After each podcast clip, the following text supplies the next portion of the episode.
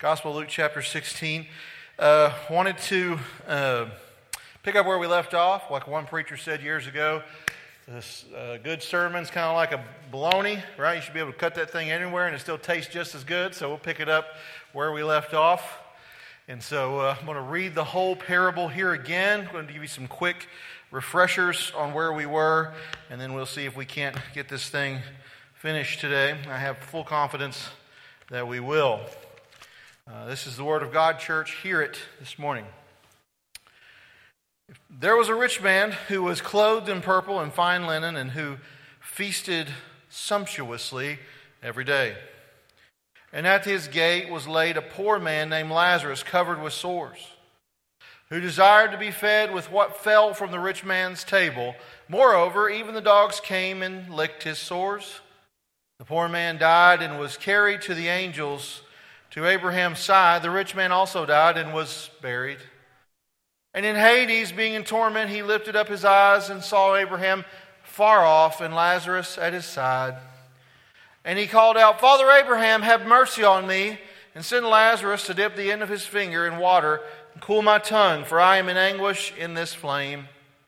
But Abraham said, Child, remember that you in your lifetime received your good things, and Lazarus in like manner bad things. But now he is comforted here, and you are in anguish. And besides all this, between us and you, a great chasm has been fixed in order that those who have passed from here to you may not be able, and none may cross from there to us. And he said, Then I beg you, Father, to send him to my father's house. For I have five brothers, so that he may warn them, lest they also come into this place of torment. But Abraham said, uh, but Abraham said, They have Moses and the prophets, let them hear them. And he said, No, Father Abraham, but if someone goes to them from the dead, they will repent.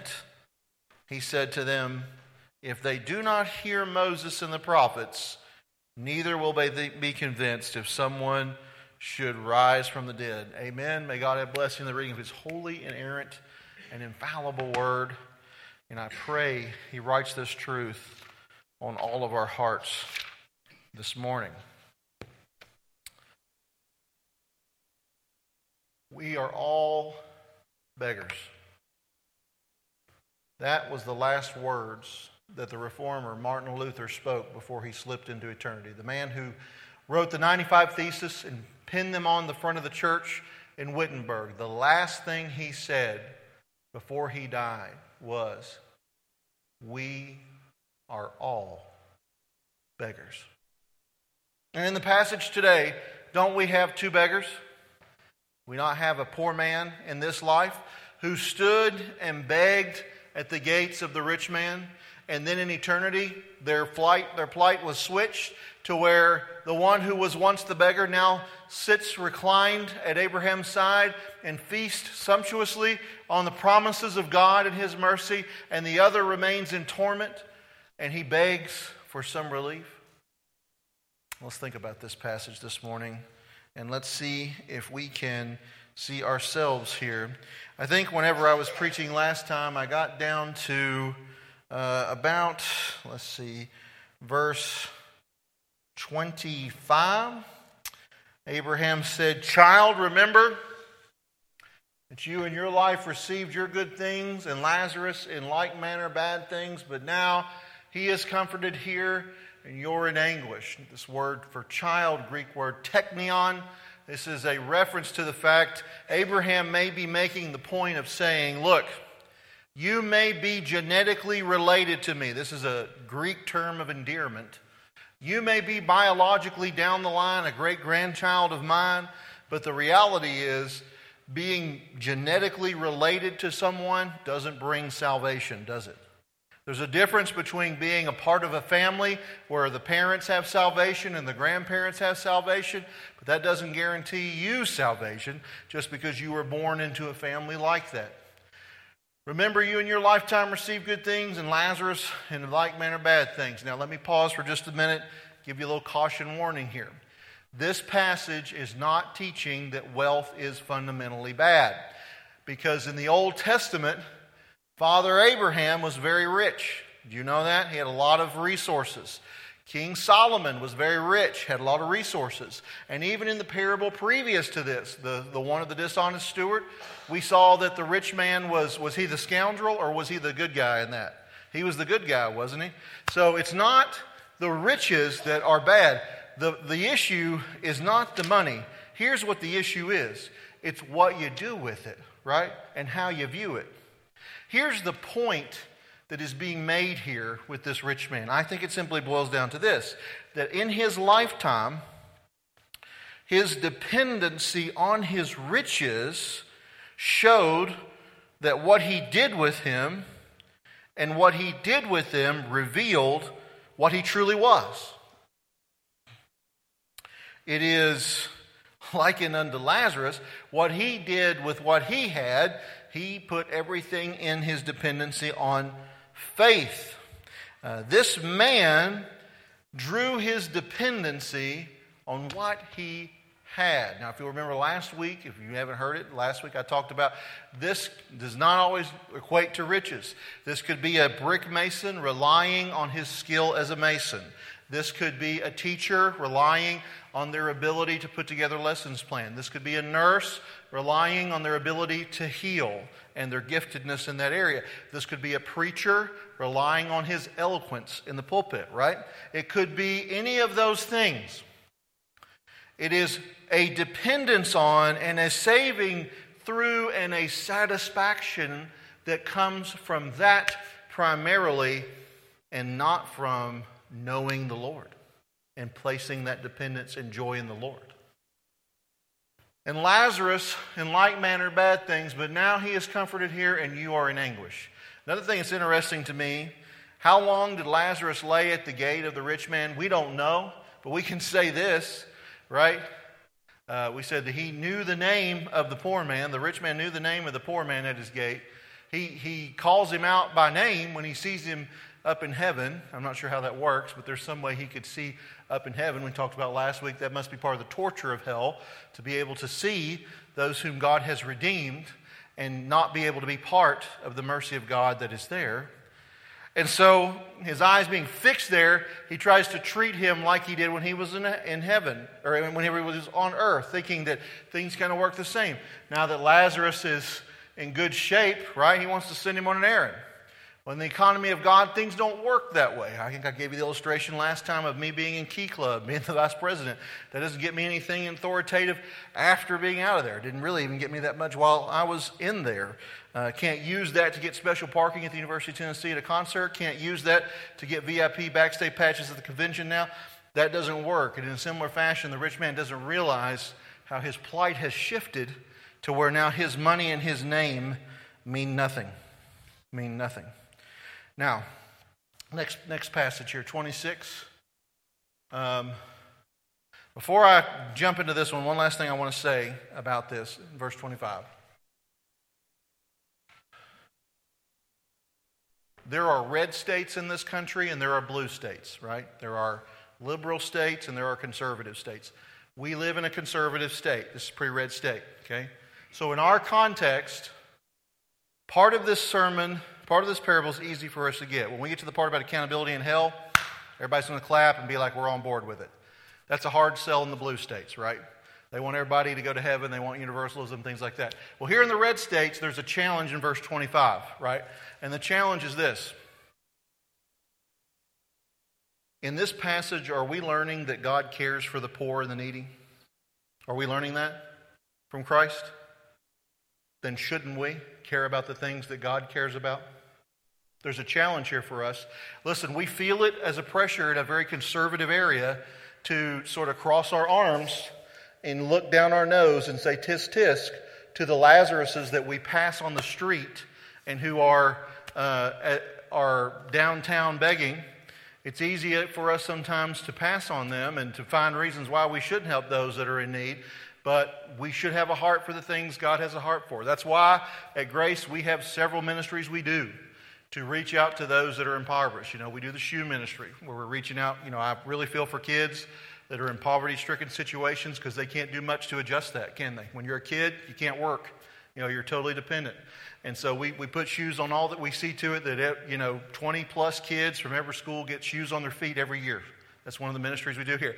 Another one we do, and this is another reason to be involved in a small group ministry, we do Christmas baskets where we work with the schools to find those families in the most need, and we try to bless those families. I'm going to tell you something, that's a big deal. It's a, it's a helpful thing, and we've heard from numerous families tears in their eyes. If y'all hadn't done this, we couldn't have had Christmas. So we, we do things here. We don't just say this from the pulpit, we try to live this here as well. That's just two examples. There are other examples I can't even share with you when you give towards benevolence ministry here of how we try to take care of Lazaruses that are sent here. Because here's the reality there may be a day where we are walking down the street in Elizabethton on Elk Avenue passing judgment on somebody for not having something, and you may find yourself on the other side of this equation in eternity looking up and seeing them reclined in luxury, right? All right, verse 26. Besides this, between us and you, a great chasm has been fixed. Verse 26 is the twist from every other like narrative about a rich man and a poor man dying and going to the afterlife. The Egyptians have a narrative where he gets a second chance to like repent in the afterlife. But here, Father Abraham is telling us something that we need to wake up and pay attention to here. He's saying here, there's a chasm that's fixed between the two. And look what he goes on in clear. It's, it's exactly what it reads in English, is exactly what it is in Greek. There's something fixed. There's something there so that when people are at Abraham's side, when they're in heaven, they can't go to hell and get something or bring something to somebody. And people who are in hell can't go to heaven that once death occurs, you are solidified and in your position. What are we learning here in this passage? Well, we're learning a few things. One thing we're learning is this the reality of hell for sinners. I know that softer preaching is more palatable for our culture than to say, all are sinners. This is what Lloyd, or this is what Martin Luther meant when he said, We're all beggars. We are all sinners. The only thing we're bringing to our salvation is our sin. There is nothing within us that is worth saving on God's part. Jesus, I think I said this last week, but I want to reiterate this again. Jesus speaks more about hell than any prophet in the Old Testament.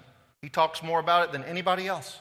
So if this is this is not the words of the Apostle Peter. This is not the words of the Apostle John. This is not Paul's words. These, I believe, are the words from your Lord and Savior Jesus Christ, from the God who created you. He is telling you this morning that there is a hell for sinners. And he has, in this passage, defined for us what that looks like. You know, he tells us, the Bible tells us, hell is a real place. It is a place where the worm never dies. It is a place of continual anguish. It is a place where your name doesn't matter. And it is a place where whatever authority you had before has been stripped away and you are just in darkness and in anguish forever. Something else we see here, the takeaway, I think, is simply this I cannot trust in birth or wealth or religion to keep me out of hell. I must trust only in Jesus Christ. Only in Jesus Christ. Second thing we see in this passage, I think, is that there is a relentlessness of torment in hell. I've already kind of highlighted this before, but I want to make this point very clear today. When you die, when death happens to you, you, you will go to one of two places and you will have one of two experiences. The two experiences are as follows. One experience will be to know the mercy and the goodness and the joy of the Lord forever, right? The great preacher Charles Spurgeon said years ago that when we talk of heaven, our faces should light up as the noonday sun, and when we talk about hell, your regular face will do. Well, now I'm going to talk about hell. So here's my regular face, my scouring regular face. Here's the other option for you. The other option for you and for me is this we can either remain under the mercy and the grace of God forever, or we will remain under the torment of the wrath of God forever. There is no in between, and there is no second chances once death occurs. There is a finality that is there. What's the takeaway here? I will either experience the relentlessness of grace or the relentlessness of torment here.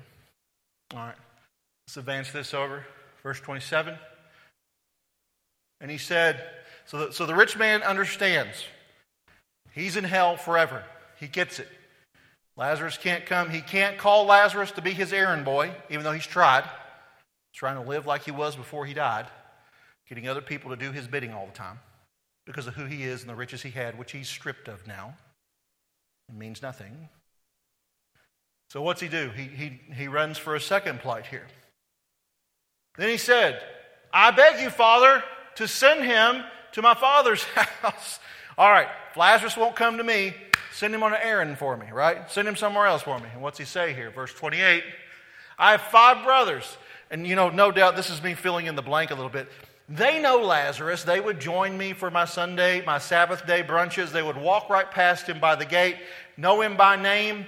And I tell you, if my five brothers could just see Lazarus up on his feet and in good shape, speaking to them, if you'll just send him in a physical body they can touch and see and him restored, what's he say will happen here? Uh, then warn them, lest they also come into this place. Look at verse 29. And Abraham said to, them, said to him, They have Moses and the prophets. Let them hear them. Ooh. What are we learning here? We are learning the role of Moses and the prophets. Now, let me ask you a question here. Let's be very clear on what we're talking about, what, what Jesus is saying here. Moses is dead by this point when Jesus is preaching. Even the last of the Old Testament prophets, which is John the Baptist, has lost his head chronologically with the story of Christ here. So all of the prophets that have come from Moses to John the Baptist are dead. And yet, present active indicative, they're speaking. How do dead prophets speak to you? Tell me, church, how do they do it? It's the Word, isn't it? It has to be the Word. What is this man's reaction when Moses tells, when Abraham tells him, they have the Word of God? It's sufficient. Listen to the reaction. Verse 30. No, Father Abraham, if someone goes to them from the dead, they'll repent. Well, I think we've tried that, haven't we? Didn't Jesus call Lazarus out of the tomb? What was the reaction of the Pharisees?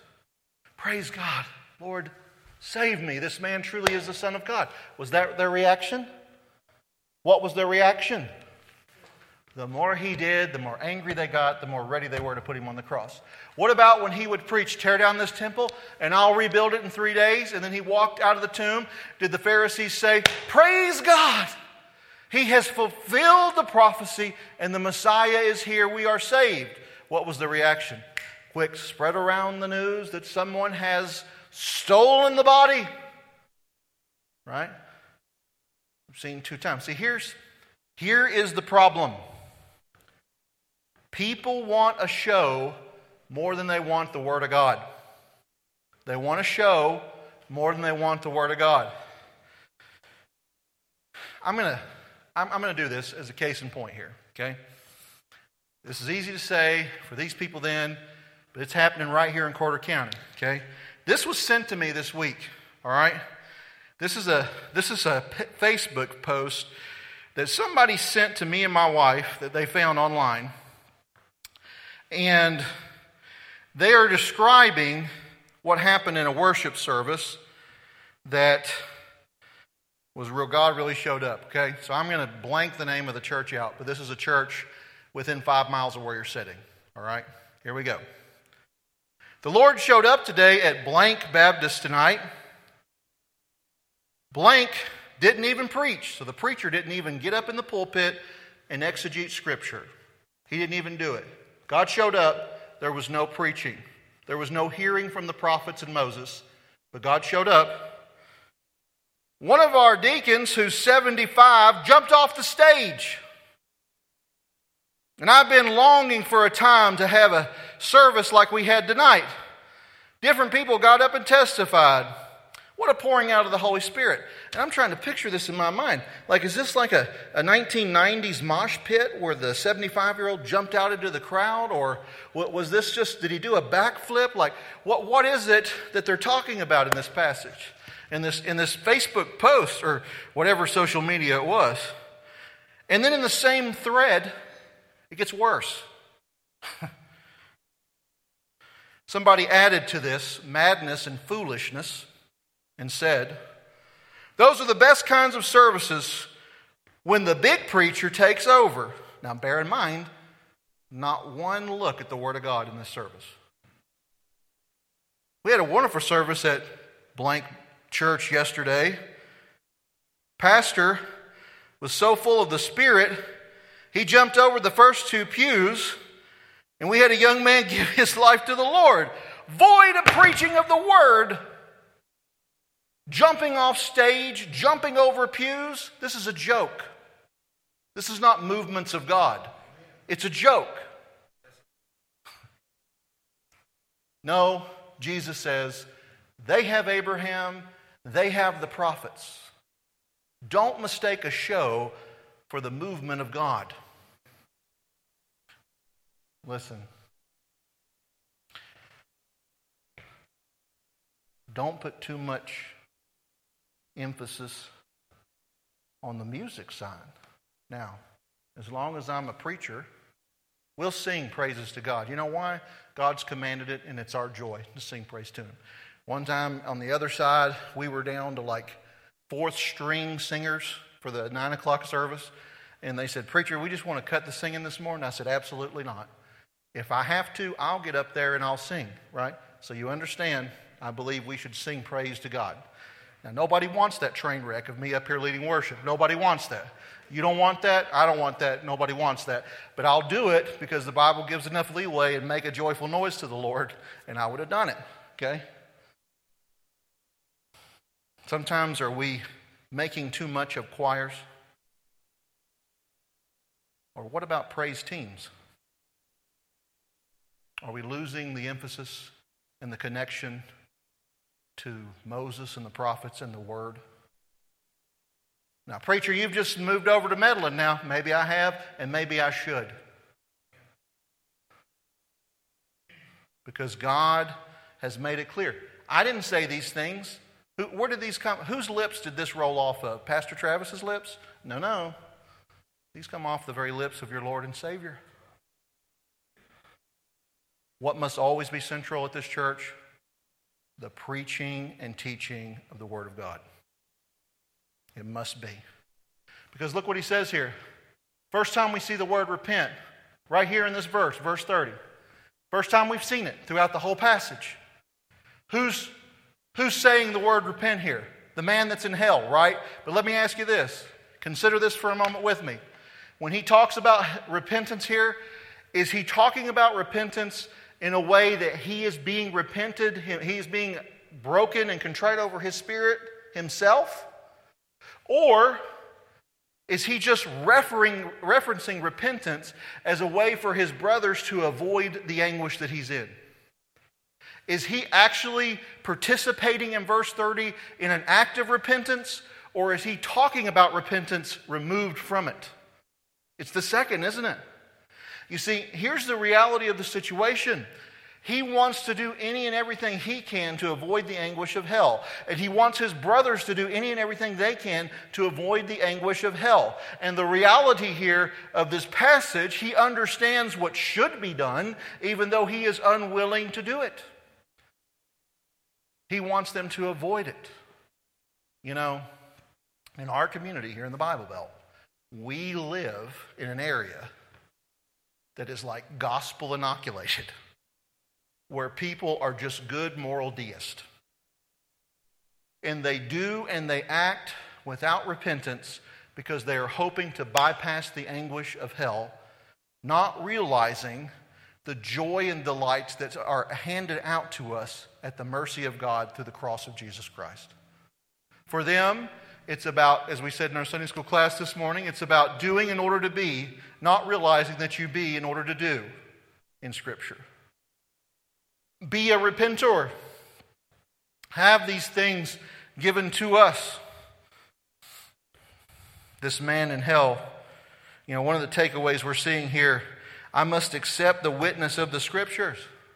I must accept what is being said here, and I must repent because of it. Because the reality of Scripture is simply this if you won't accept the Word of God and you won't accept the Scripture, you won't accept Jesus Christ. You won't.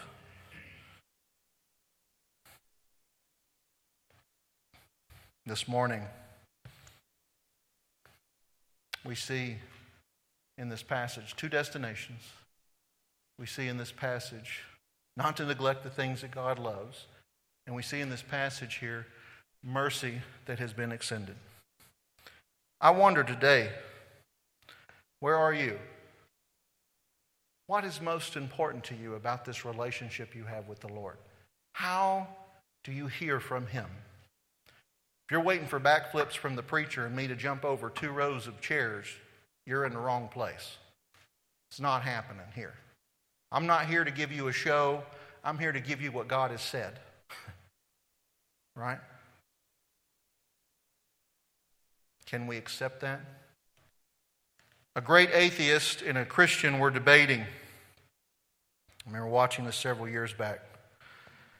In the closing of their debate, the Christian looked at the atheist and he said, Tell me, just suppose with me for a minute. I know you say you don't believe in God and you have held to that position throughout our debate, but suppose with me for a game here. Suppose you died and were to find yourself after your death that God is real and you are sitting down in front of him.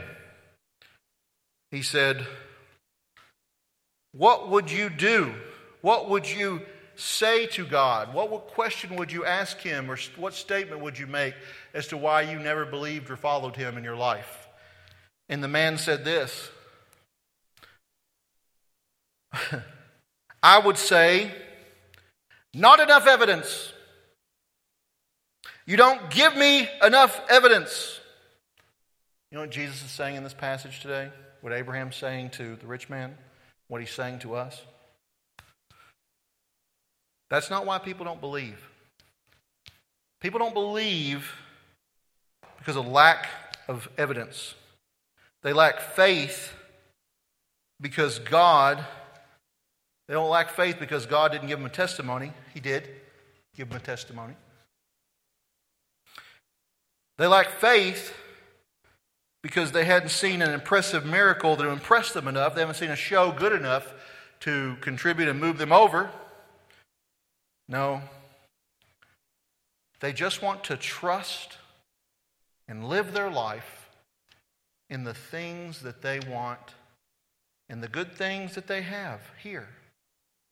And it distracts them from the mercy and the beauty that surrounds them.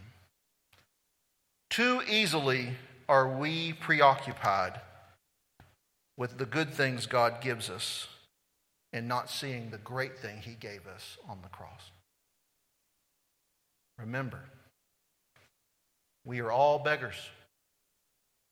We all stand at the gate this morning the same. We beg and plead for the mercy of Jesus Christ. Let's pray. Father, we close this sermon this morning, this, this looking at the passage, and we are amazed. Amazed at mercy that is given to us. Lord, thank you for how we can worship and praise you on so many levels here at Grace, how we have so many folks that are talented. I'm so thankful, all of them. But Lord, may we never lose sight of what you have said in this passage that we must make the words of Moses and the prophets, we must make the word what is central.